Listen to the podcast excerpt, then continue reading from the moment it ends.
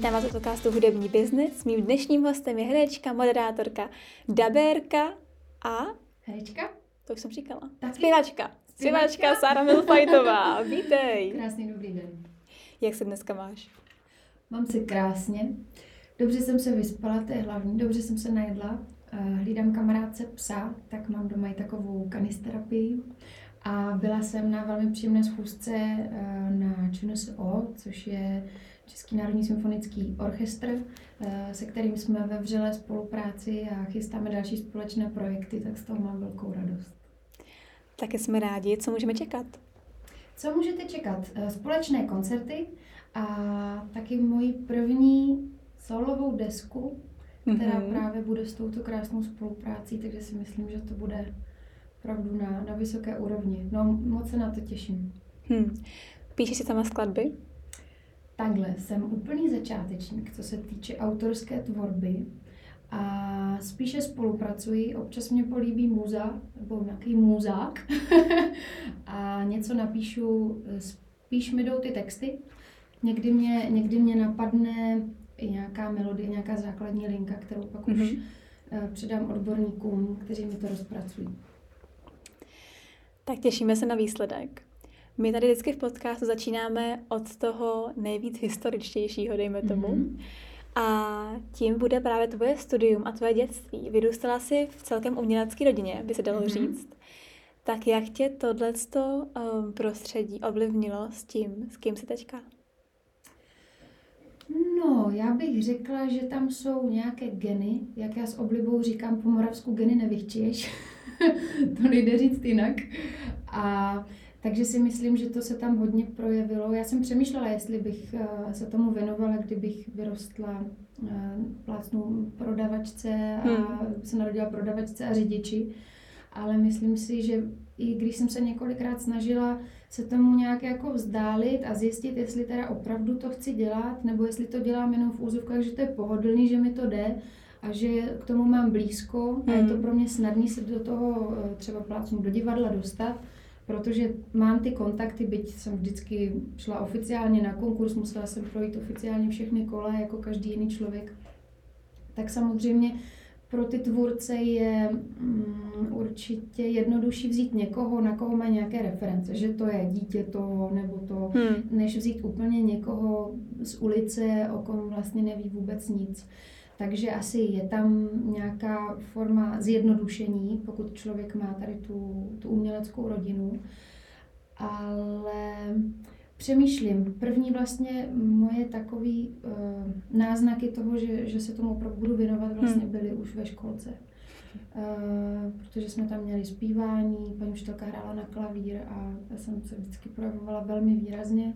Začala jsem chodit do dětského sboru Kantiléna v Brně, protože původem jsem z Brna, byť už, už pár let žiju v Praze.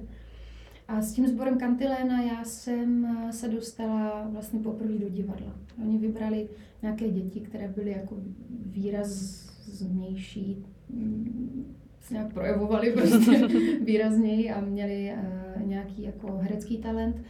Tak uh, jsem se díky tomu dostala poprvé do Městského divadla Brno, Mhm. kde jsem vlastně pak už zůstala a hrála jsem tam asi asi 21 let, nebo kolik vlastně do, současné doby v něm, v něm hraju, ale byla jsem v něm několik let v angažmá a, a tak. Ale vlastně ten první poput byl skrze, skrze ten dětský sbor. Hmm. Co na to doma, když zjistili, že budeš teda pokračovat ve šlépě jejich umělectví? No, jim nezbývá nic jiného, než mi fandit. A dělají to. ano, dělají to, nic jiného jim nezbývá, no. Já věřím, že jim ostudu nedělám. Snažím se vždycky ty věci s nimi, eh, s nimi konzultovat. Byť rodiče žijí odděleně, tak, eh, tak jsem s nimi o, obě... Ježišmarja, češtino, pojď. s nimi oběma.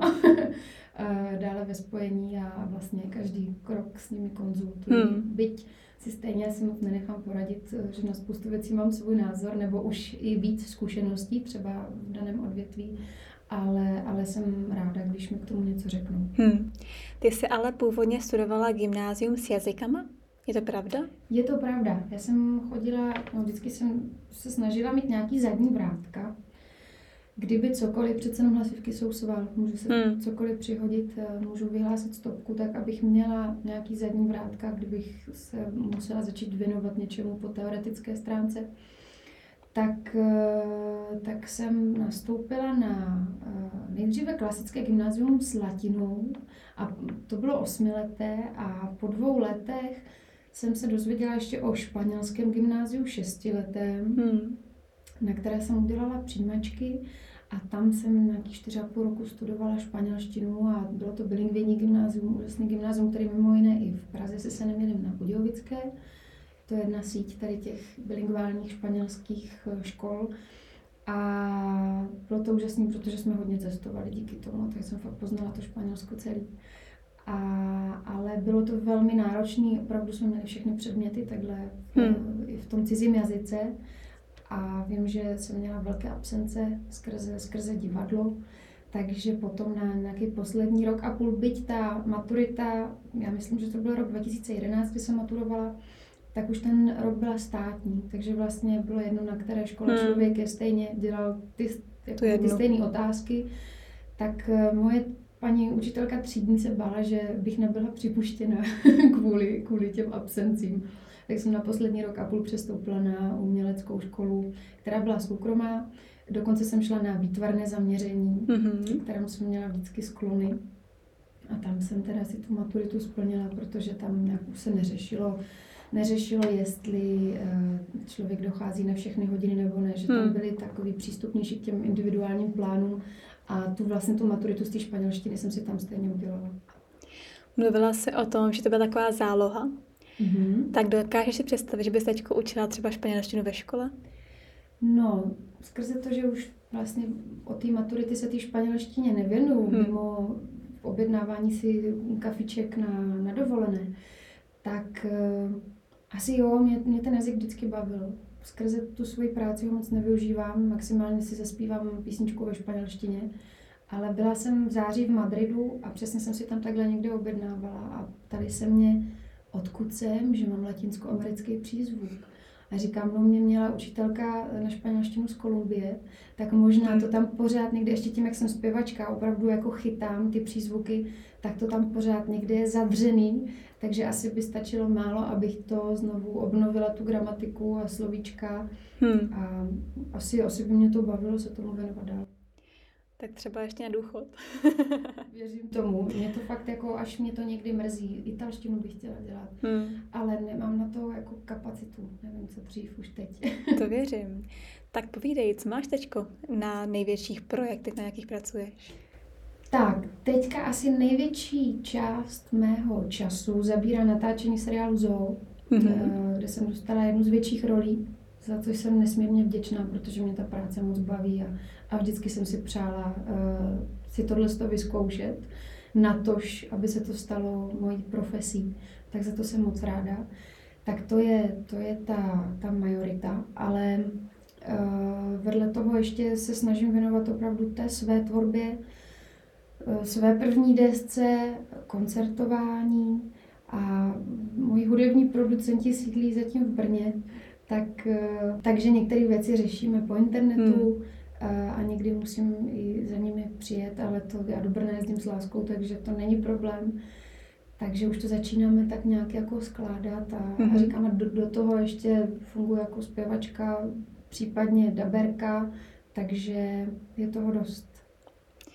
Když takhle teda pracuješ s producentama a i na dálku, Mm-hmm. říkala jsi, že si píšeš občas nějaký textíky tam a Mhm. sem. Mm-hmm. Jak to probíhá? Oni si vezmou ten tvůj text a vykouzdí něco do stylu někoho, koho bys ty ráda. To je zásadní věc právě. U toho se, protože jsem byla na nějakých rozhovorech a řešili jsme třeba vliv uh, nějakých pěveckých soutěží a jestli to má smysl nebo nemá Hmm. smysl. A já jsem tam mluvila o tom, že eh, je super, když ta soutěž funguje jako platforma pro někoho, kdo už je nějakým způsobem připravený. Mhm. Samozřejmě spoustu talentovaných lidí, kteří vlastně vůbec neví, jak ten biznis funguje. A pak je to otázka, jestli si ho tam odchytne nějaký producent a spolu dohromady něco začnou tvořit, ale myslím si, že spíš funguje to, když už ten člověk ví, co chce dělat a má třeba i něco připraveného. A ta soutěž mu pomůže vlastně jenom se zviditelnit. Což eh, byl třeba můj případ, protože jak jsem byla vychovaná muzikálovým divadlem, hmm. kde vlastně muzikál není žánr, nebo pro mě není žánr. Já jsem dělala muzikál, který byl poprokový, který byl klasický, uh, muzikál, kde jsem, kde vlastně doteďka zpívám uh, čistě sopránovou árii, takže fakt co muzikál, to žánr. A nevěděla jsem nikdy, kterému stylu se chci věnovat. Já si pustím sama, si pustím funky, pustím si jazz, pustím si pop, pustím si mm-hmm. rock. Uh, a najednou, když jsem měla si říct, a tak co chceš teda dělat, tak jsem vůbec nevěděla, protože i sama neposlouchám nebo málo kdy si pustím album jako desku. A myslím si, že už jako spousta lidí to tak má, že poslouchá singly, že má playlisty složený z písniček, který se mu líbí. Mm-hmm. A vlastně jsem si říkala, že vlastně nemusím dělat jako desku, že vlastně můžu udělat prostě singly a ten bude takový, ten bude takový, no ale na to vám vlastně ti třeba bookmakeri, bookmakeri řeknou, no jo, ale my když tě máme nabízet, tak tě musíme nabízet jako nějaký styl, jakože ne, když jestli to je na firmní akci takovou, nebo jestli to je do jazzového klubu, prostě musíš hmm. mít nějaký jako zaměření. Takže to bylo vlastně jako pro mě nejtěžší, kdy všichni se mě ptají, jak to, že už o tobě nevíme, když zpíváš tak, jak zpíváš. A říkám, no, protože jsem nikdy nevěděla, co chci pořádně hmm. dělat. A našla jsem si uh, kluky, uh, kteří nějakým způsobem jako mě nějak uchopili. Sama jsem zvědavá, jako co z toho bude, ale mě jdou takový ty jako fláky, Eh, ve stylu Adele, ty bondovky a tady ty mhm. krásné mm-hmm. jako věci, anebo pak takový ty komorní, právě třeba jenom s klavírem, takový lehce jako šanzonový písničky a tak. Takže to chceme jako vést touhle tou formou, mm-hmm. ideálně. No ale do toho přesně se mi třeba stalo, že mě napadl text úplný jako letní rádiovky. Takže vůbec nevím vlastně, jak to jako uchopíme. A je možné, že třeba právě tu desku uděláme Eh, klasicky, krásně, s tím symfoniákem, ale aby to mělo takového jako moderního ducha, jako přesně třeba dělá ta Adele hmm. desky, kdy něco z toho bude i jako třeba hratelného v rádiu, což hmm. by mě jako moc potěšilo. A, ale tu letní takovou oddychovku nevím vůbec, jak tam vpravíme, ale třeba to nějak vymyslíme, když tak to prostě vydáme jako bonus, nebo to bude úplně mimo. Takže ta spolupráce je fakt jako různá. Že někdy prostě já si objevím, což se děje podle mě jako ve většině, že objevím někde nějaký hit, který se mi strašně líbí, hmm. cizí, který třeba český uh, publikum nezná. Hmm. Co se mi stalo u jedné francouzské šanzonové písničky, u jedné jazzové písničky anglický, která je zase z filmu Eh, Karlíka továrna na čokoládu, ale z té starší ještě černobílé verze. A takže se to tak postupně skládá, že já většinou řeknu, kluci, tohle je úžasná pecka, co na to říkáte? A já jsem k tomu napsala český text, co vy na to? A oni, jo, super, a třeba tomu uděláme lehce jinou aranž. Hmm. Ale zase nechci mít jako CD složený z coverů. Jasně. Takže to snažíme se to nějak jako skládat, ale jsou tam i, i ty coverové věci. Chystáš teda zpívat jenom češ, česky nebo i anglicky ne, a španělsky? Ne, ne, ne právě, že uh, já miluji tu angličtinu jako nespěvná. Mm-hmm. A i ten žánr jazzový třeba si to jako občas i vyžaduje. A dokonce s okolností, jak jsem mluvila o té písničky z toho Karlíka továrny na čokoládu, která se jmenuje Cheer Up Charlie, já jsem si ji nechala dokonce přeložit do češtiny. Mm-hmm. Ale mně najednou přišlo, že to ztratilo takovou tu medovou táhlost, kterou to mělo v té angličtině. A řekla jsem, já se omlouvám českému posluchači, ale prostě pokud bude, nebude ovládat angličtinu a bude ti vidět, co to znamená, se to bude muset hodit do překladače, protože v té češtině to pro mě nezní tak, tak jak, až bych řekla fakt svatě, jako, hmm. jako v té angličtině. Jasný. Teď se vrátíme kousek zpátky. Mm-hmm. Po gymnázium jsi teda už měla vlastně nějaký angažmá v tom divadle?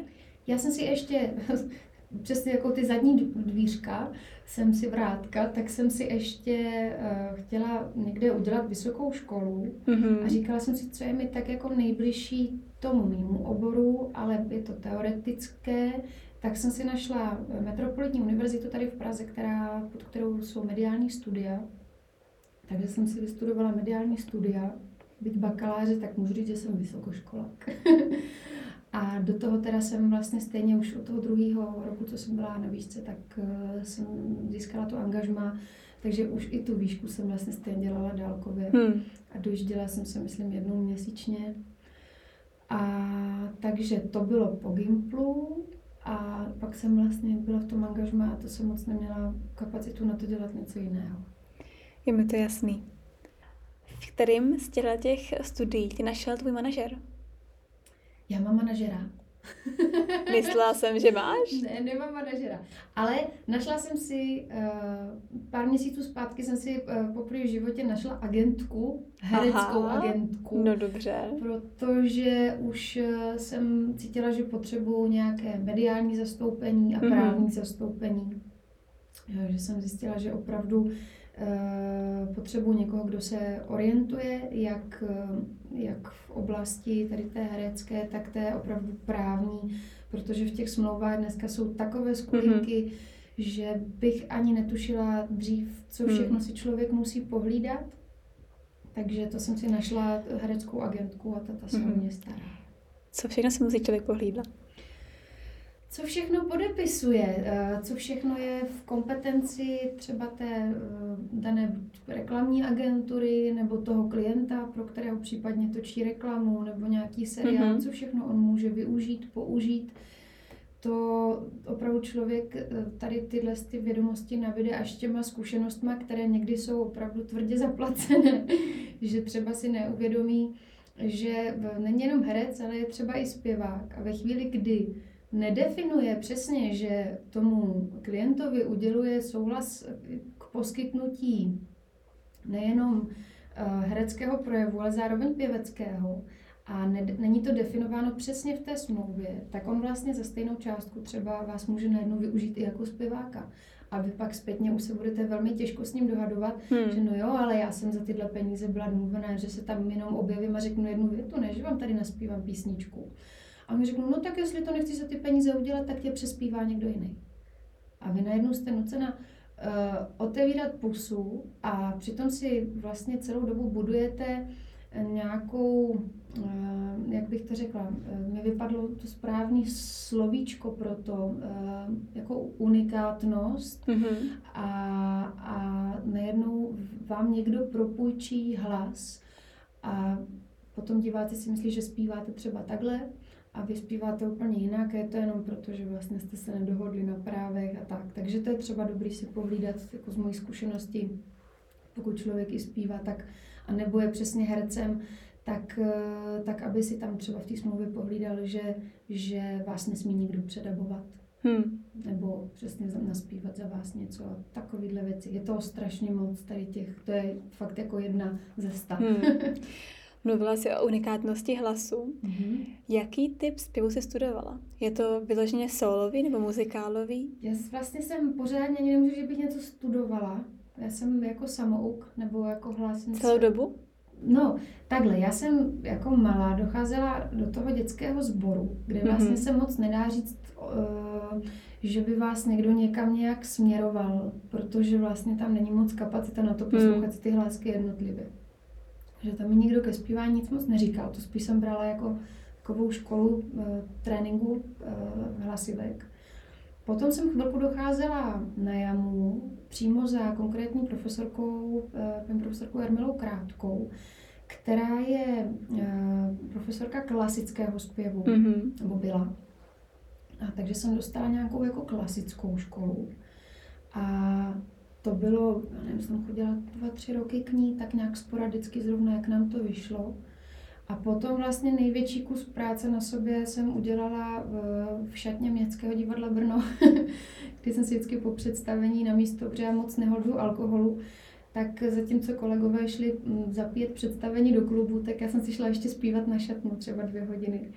A vytvořila jsem si takovou zajímavou jako techniku, jak zocelovat hlasivky, mm-hmm. kdy jsem si pouštila fakt karaoke na YouTube a vždycky jsem si pustila rokovou písničku, eh, kdy jsem se snažila vyřvat tím hrudním rejstříkem co nejvejš, kdy fakt jako nejdřív, než se to člověk naučí, tak křičí, křičí, křičí, až vlastně ty hlasivky se zocelí natolik, že najednou to začne znít jako zpěv.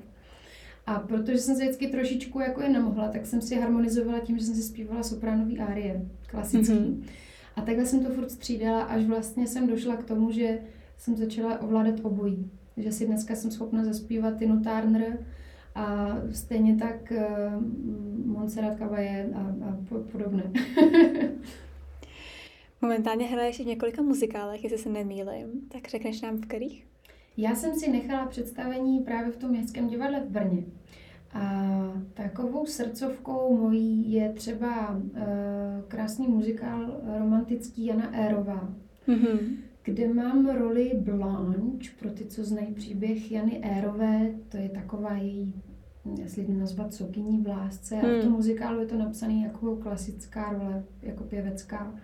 A mám tam fakt jako sopránové klasické árie. A mě to vlastně strašně potěšilo, že na základě fakt jako mých eh, hodin karaoke v šatně se stalo to, že zpívám v profesionálním divadle eh, na profesionální hmm. úrovni operní árii. To je slušný. Takže to jako, to se nechci chvástat, ale že jako chci říct, jako jde to. Hmm. Aniž by člověk měl klasickou školu, eh, chodil na konzervatoř, tak je to fakt samozřejmě, je to je to souhra talentu a nějaké Určitě. píle. Musí hmm. k tomu člověk mít vlohy. Ale jde to. My jsme tady už trošku nakousli uh, předtím tvoje předchozí projekty. Mm-hmm. A mě teď zajímalo, jak to šlo chronologicky. Ty jsi teda mm-hmm. byla v tom divadle, mm-hmm. už jsi měla dostudováno. Mm-hmm. Přišly asi první nabídky do televize, jestli tak říkám správně. Přemýšlím. Do nějakých menších eh, rolí v seriálech a ve filmech. No, přemýšlím, co bylo tak jako, no úplně první, když jsem byla malinká holčička, jak jsem točila nějakou komparzní roli do četnických humoresek. a to bylo asi první. Pak jsem hodně, hodně byla v divadle, v divadle, v divadle. A potom, ale to bylo až někdy kolem mých 20 let, jsem se začala jako nějak objevovat. Jsem začala jezdit na ty castingy do Prahy, tak už vlastně mm-hmm. tam přišly i nějaký jako seriály jako v Praze a začalo toho jako přibývat. Ale tím, že vlastně to bylo pro mě velmi náročné kloubit s, s tím angažmá divadelním, tak to pro mě pak jako bylo motivací eh, se rozhodnout, co teda opravdu chci dělat. A tím, že jsem fakt v tom divadle byla od těch osmi let, jsem se hmm. objevovala a neznala jsem nic jiného, tak jsem cítila, že chci udělat ten krok a opravdu jako poznat trošku Prahu a tady to prostředí a mít vlastně možnost si plánovat ty věci, což je v rámci toho angažma velmi náročné, tak a mít možnost třeba i víc zpívat a solově mm-hmm. zpívat a, a přesně mít čas na to chodit na ty castingy a tak dále. Takže pak přišlo tady tohle. V jaký té fázi, nebo co přišlo dřív vlastně? Ty jsi byla i v Hlasu, i v Superstar, mm. i v Aqua Babes, tak mm. která z těchto těch věcí byla dřív? Jak jste to jmenovala, tak tak. Přesně tak to bylo. Mm-hmm. A na kterou máš nejlepší vzpomínky? Vzpomínky? No tak asi na to první, na to Superstar, která vlastně to, to začínalo. Já jako nebyla jsem úplný pískle, ale fakt bych v podstatě jako jsem schopná říct, že jsem byla malá holka. Ne, že teďka bych byla o moc moudřejší, ale, ale mám těch zkušeností za sebou víc. Mm-hmm. Takže všechno pro mě bylo takový jako intenzivní. A, hlavně, když se člověk jako podívá zpětně na ty záznamy, tak je hrozně fajn si říct, jako samozřejmě každý si řekne, ježišmarja. A nechce se vlastně na to už dívat, ale mně se na tom líbí to, že člověk vidí, jaký kus cesty udělal. A takže fakt asi ta. Jednak mi to přineslo spoustu uh, zajímavých setkání, mm-hmm. ze kterých třeba můžu říct, že těžím dodnes, jako je v rámci té profese, že se člověk nějak zapsal do té televize a samozřejmě on je to taková jako zlatá kolonka v, v CVčku, že se od toho lidi rádi odráží a mají pocit, že už to není takový no name, když se aspoň někde objevil v takový talentový soutěži. A takže asi, asi to první setkání s tím, no, s tou televizí a tou tvorbou televizní a tak, to bylo hmm. takový příjemný. Často se říká, že právě v ženských rolích a hlavně u žen mm-hmm. je taková větší soutěživost. Tím, jak nás, je jako obecně hodně, tak když potom jsou někdy v šatně, tak se tak jako závidí. Jaký s tím máš zkušenosti ty? No, já asi, nevím, nechci být naivní, ale já se snažím obklopovat uh, lidma a protože mám hodně kamarádek z oboru, hmm. tak se obklopuju lidma, se kterými si vzájemně přejeme a i si ty kšefty hážeme navzájem. Že jako vím, že mám kolegyně, které, když jim někdo zavolá, nechtěla by zpívat tady ples, tak řeknou, e, já se mluvím a nemůžu. Ale pak mám kamarádky, kolegyně, kteří řeknou, já tenhle termín, termín nemůžu, ale vím tady o super zpěvačce, já ji zkusím zavolat, jestli náhodou by nemohla, to bych vám chtěla doporučit, protože ona tyhle hmm. plesy jezdí, takže zná tady ten repertoár a, a s tou byste mohli být spokojení. Byť tím samozřejmě riskuje, že se jim ta holka bude líbit a další plesy už zavolají přímo jí, jako to se klidně může stát. Ale říkám, spíš se obklopuju lidma a mám za přátele ty, se kterými to máme podobně, že si hmm. navzájem přejem a víme, že jednou dohodíme ty druhé straně a příště se to může zase jako obrátit. To takže, je super. Takže přiznám se, že jsem se moc s tím nepotkala, že by mi někdo mm-hmm. jako nepřál nebo určitě asi byli ty lidi, mm. ale, ale ne, přímo jsem se s tím naštěstí nesetkala. Já mám takovou záludnou otázku teď. Mm-hmm. A to je to, že já jsem se dočetla, že ty se oslavila své třicátiny už. Mm-hmm. Ačkoliv by to vůbec neřekla teda do toho, jak, jak vypadáš, jak působíš a tak. Ale už tomu tak je, tak mě by mm-hmm. zajímalo, jakých pět lekcí ti život teďko dal od 20 do 30 let za dekádu v hudebním průmyslu. V hudebním průmyslu. Uh, tak první důležitá lekce já se omlouvám, použiju prostý slovo, ale podle mě se to jinak říct nedá. Říkám si to vždycky s mojí kamarádkou Petrou Šimberovou, hlavně se z toho nepostrat. To je takový jako moje moto, mm-hmm. který mi dal celý vlastně můj život, nejenom těch posledních deset let. Když nejde o život, tak nejde o nic. A občas člověk se uzavře do nějaké svojí bublinky a má pocit, že Ježíš Maria, jsem tohle zaspívala blbě, nebo tohle jsem řekla špatně. To eh, důležité je si uvědomit, že jsme lidi, nejsme stroje. Hlasivky jsou sval. A pokud se náhodou něco nepovede, tak se to prostě nepovede. Eh, tak se to povede příště, je to zkušenost, prostě všichni nějak rosteme. Já když se podívám o deset let zpátky, no tak taky mi to přijde, že jsem byla příšerná. Takže určitě, určitě se nějakým způsobem sjednotit s tím, že uh, nic nejde hned, člověk musí být trpělivý, takže další bod mi to přineslo třeba trpělivost. Mm-hmm. Uh, taky toto vědění toho, že člověk nesmí usnout na vavřínech, protože zase to opakuju, hlasivky jsou sval a funguje to tak, že samozřejmě každý máme jiný, mm, uh, jiný dispozice. Já zaspívám C3 ve 3 ráno po kalbě, nic nekalím, ale uh, někdo na to musí dlouhou dobu trénovat. Já mám C3 zadarmo od pánbíčka. Jo, takže prostě to jsou věci, které si můžeme závidět nebo si přát, ale to je další věc. Každý máme pro ty věci jiné dispozice. Někdo je šikovný v tomhle, někdo v tamtom. Já zase musím víc pracovat na hrudním rejstříku. Vím, že prostě ty věci nejsou definitivní. To, že to zaspívám dneska, neznamená, neznamená, že to zaspívám za měsíc. To není tak, že se člověk uh, plácnu. Vy se naučíte, jak pít z housky a už vždycky budete dobře pít z housky. Vy se můžete naučit, jak to zaspívat dobře, ale pokud nebudete zpívat pravidelně, nebudete to trénovat, ten svůj nástroj, tak prostě to za měsíc zase nezaspíváte. Takže tam je jako důležitá ta neustálá, ten neustálý trénink. A a to se hodně projevilo třeba v tom covidu, kdy přesně vím, že jsem zpívala písničku třeba po roce a najednou úplně říkal, ty bláho, to tam neskáče takhle ty intonace, jako to, jako hmm. to bylo předtím. Takže to je další důležitá věc. Ještě mě něco napadlo k tomu. A jo, a další věc, uvědomění si toho, že názor jednoho člověka není nic jiného než názor jednoho člověka. Každý, úplně každý člověk si najde svého fanouška a svého kritika. Takže zase, hlavně se z toho neposrat. člověk by měl uh, zpívat nebo dělat hudbu tak, aby přinášela radost jemu.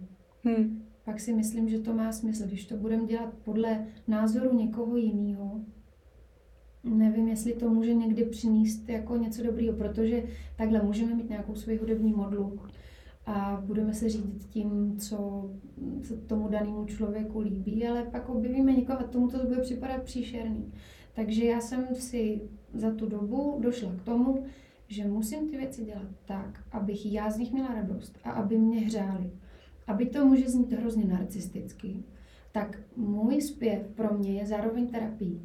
Já se snažím, nebo vždycky jsem se snažila propracovat se k tomu, aby když uh, k nějakému, vlastně je to druh sebelásky, když mm-hmm. si pustím svůj zpěv, tak mě samotnou to pohladí a přináší mi to radost. A to si myslím, že by měl jako, pokud se někdo nebude rád jako poslouchat, nebo takhle já jsem se naučila zpívat. Já jsem si vždycky to pouštěla a trénovala jsem to tak dlouho, dokud se mi to nezačalo líbit. A myslím si, že každý by si měl tady k tomu dojít. Nebo nevím, jak může někdo fungovat takže jako na profesionální úrovni, že se nebude schopný jako si sám sebe poslechnout. Hmm. Což vím, že se jako často děje, že já svůj hlas jako nemůžu slyšet. Kam? Tak dělej proto to, aby se sobě začal líbit, protože podle mě pak se to může začít nějak posouvat, že to člověk dělá srdcem a je to znát, že z toho má radost. Jeho to hřeje a může tu lásku skrz třeba ten zpěv dát jako někomu jinému. Krásně řečeno. Nádherný. Tak to mám já. Mám tu jednu klasickou otázku mm-hmm. z našeho podcastu a to je, co je tvůj největší fuck up za posledních pár let?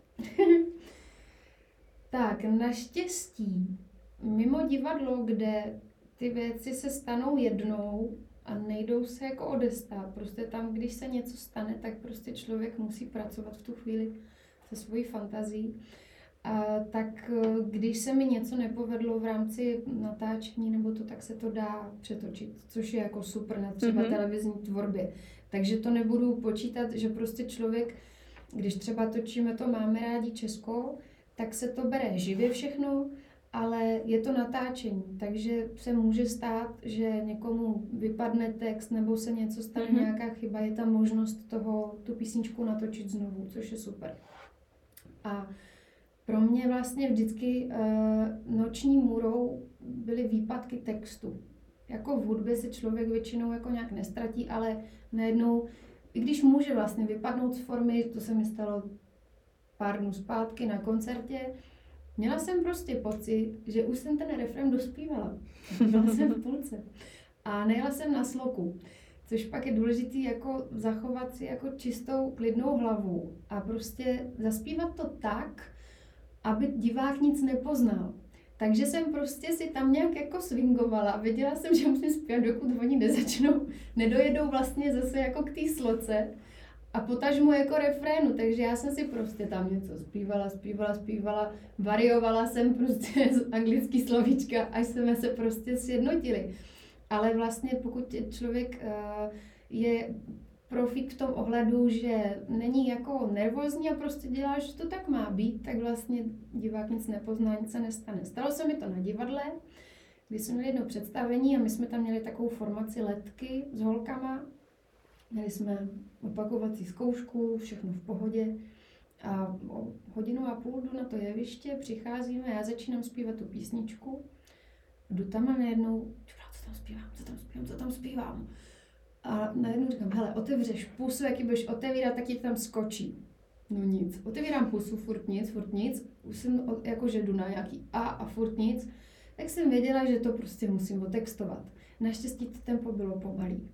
Takže jsem jako fakt ve vteřině prostě rýmovala, normálně jsem si zahrála slam poetry a klobouk dolů, že fakt to jako, jenom jsem viděla vyděšený oči kolegů, jakože co přijde, ale já jsem, jako myslím, že divák nic nepoznal, že jsem to prostě v tu chvíli, tam jsem prostě něco zaspívala. Takže uh, to vlastně taky nebyl úplně fuck up jako fuck up, že jsem to nějak jako zachránila, ale tohle jako je můj největší strašák. Mm-hmm. A třetí můj takový jako fuck up, který vznikl tím, že jsem maturovala, nebo státnicovala, ne, to jsem už stát, to jsem podle mě, ne, to jsem státnicovala. Já jsem velmi špatný student skrze to, že ne, že by mě ty věci nezajímaly, ale já usínám. A pro mě jako ty, čistit ty skripta, to je prostě v prčcích. Na mě kafe nefunguje, to jsem si uh, získala nějakou rezistenci už během Gimplu, kdy jsem fakt pila ty půl litry, uh, ty instantní kávy, abych uh, vydržela u učení. Takže to už jako na mě, takže jsem brala guaranu, tohle, tamto. Teď jsem si na internetu zjistila, všechny možné přípravky na podporu mozkové činnosti. Takže jsem měla guaranu, do toho nějaké další věci, jo, které jsem si objednala přes internet, pomalu, já nevím, si dnes eBay. Prostě. A samozřejmě ty informace k tomu, jako už si člověk e, nějakým způsobem neověří. A prostě jsem se překopala a překopala jsem si nervovou soustavu, hmm. totálně. Do toho jsem se rozcházela s klukem, takže jsem byla fakt jako přecitlivila. A šli jsme s divadlem zpívat uh, nějaký prostě muzikálový koncert. A já jsem měla zpívat Lásko Maja Stůňu. A ještě s tím, co se mi dělo, tak já jsem zaspívala první tři slova a nejednou černotma. A já jsem se dívala do dály, vrkly mi slzy do očí a pak jsem vždycky zaspívala jenom to, řekl Lásko Maja Stůňu a zase bylo ticho. A, ale prostě jsem věděla, že to musím ustát vždycky jsem zobě, jako objevili nějaký slovíčka v té hlavě, tak jsem vždycky něco zaspívala, pak zase bylo ticho a prostě dra, bylo to velmi jako dramatický v tu chvíli. Slezla jsem z toho jeviště a kolega mi říkal, ty konečně ta písnička měla koule. A přišla za mnou manažerka, tehdejší eh, divadelní, a říká, prosím tě, to máš nějakou jako zájezdovou verzi? A říkám, tak to je normálně fakt jako super, že jsem to tak ustála, že si fakt mysleli, že to tak má být. Takže eh, po naučení z toho, když fuck up, tak prostě zachovat čistou, klidnou hlavu a hmm. dělat, že to tak má být. Jsi optimista v životě? Jo, nic jiného mi nezbývá. ne, snažím se, snažím se to tak jako eh, vnímat, že když něco blbýho, tak eh, se to bude kompenzovat. Nebo většinou mi to tak v tom životě hmm. funguje, že si to představuji jako takovou váhu, že když někde něco klesá, tak něco zákonitě zase půjde nahoru a akorát to člověk musí vydržet a doufat. A ještě mám takový to, že si umím přát. Hodně si přeju. Mm-hmm. Pravidelně myslím na ty věci, co si přeju.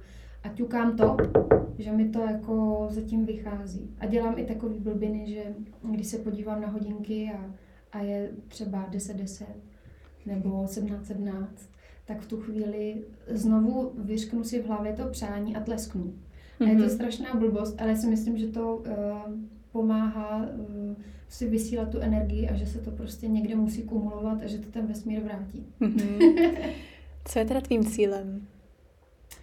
Mým cílem? Momentálním přáním, který takhle vysíláš do vesmíru být zdravý, šťastný člověk a mít kolem sebe zdraví, šťastní lidi, zdravou, šťastnou rodinu. Mm-hmm. Myslím si, že to je jako zásadní a pak člověk může dělat cokoliv a, a bude, bude v pohodě. Já jsem nikdy se nedefinovala jako, že nutně prostě musím dělat umění, mě to strašně baví a mám proto nějaký vlohy, ale moje zkušenosti eh, z nějakých třeba minulých projektů mě dovedly k tomu, že pokud bych to měla dělat v nějakých podmínkách, které by mi ubližovaly, tak radši budu dělat někomu dobrý kafe.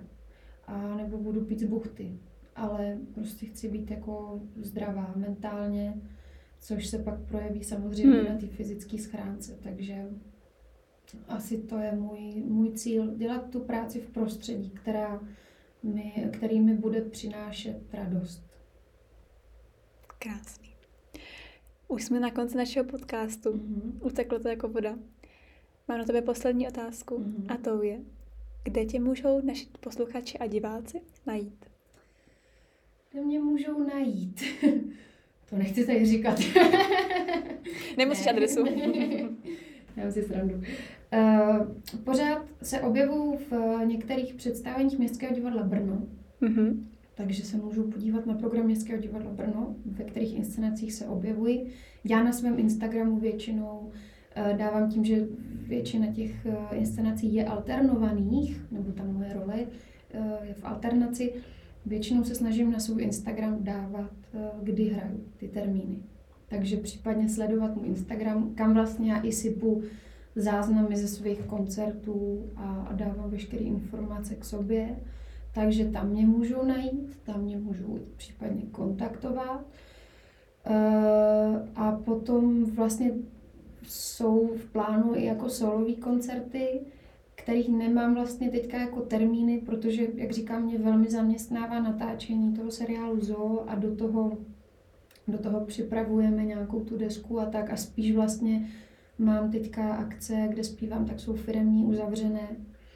Uh, takže doporučuji sledovat můj Instagram Sara Milfight, kde budou veškeré informace o tom, kde, kde se případně objevím veřejně. Super. Děkuji za krásný rozhovor. Taky moc. Myslím, že i posluchači dost děkují a těší se na další sledání. Jsme rádi, že jsi mohla přijít Já a měj krásnou cestu domů. Děkuji. Děkuji taky.